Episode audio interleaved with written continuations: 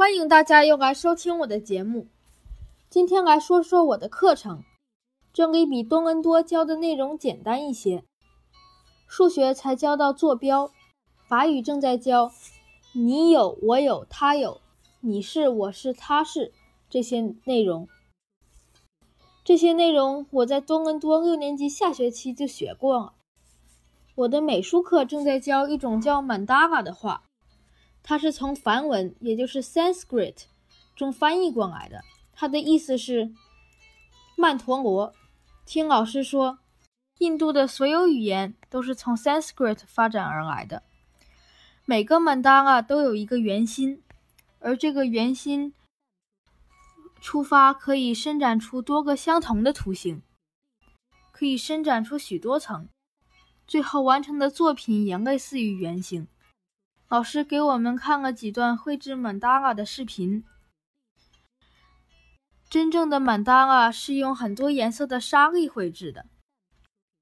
完成之后，会用一把大刷子把沙粒集中到曼达拉的中心，形成一个色彩缤纷的沙子堆。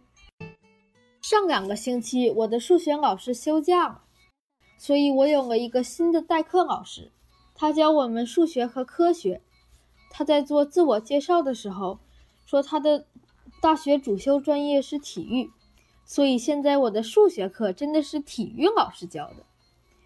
他的上课风格更像是竞技比赛，我们经常进行计时测试，最后每个人不仅有成绩，还有所用时间的统计。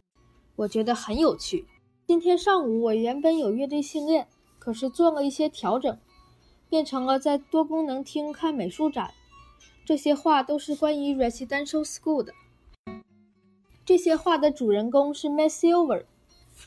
他上周曾来到我们的学校，给我们讲述他在寄宿学校的亲身经历。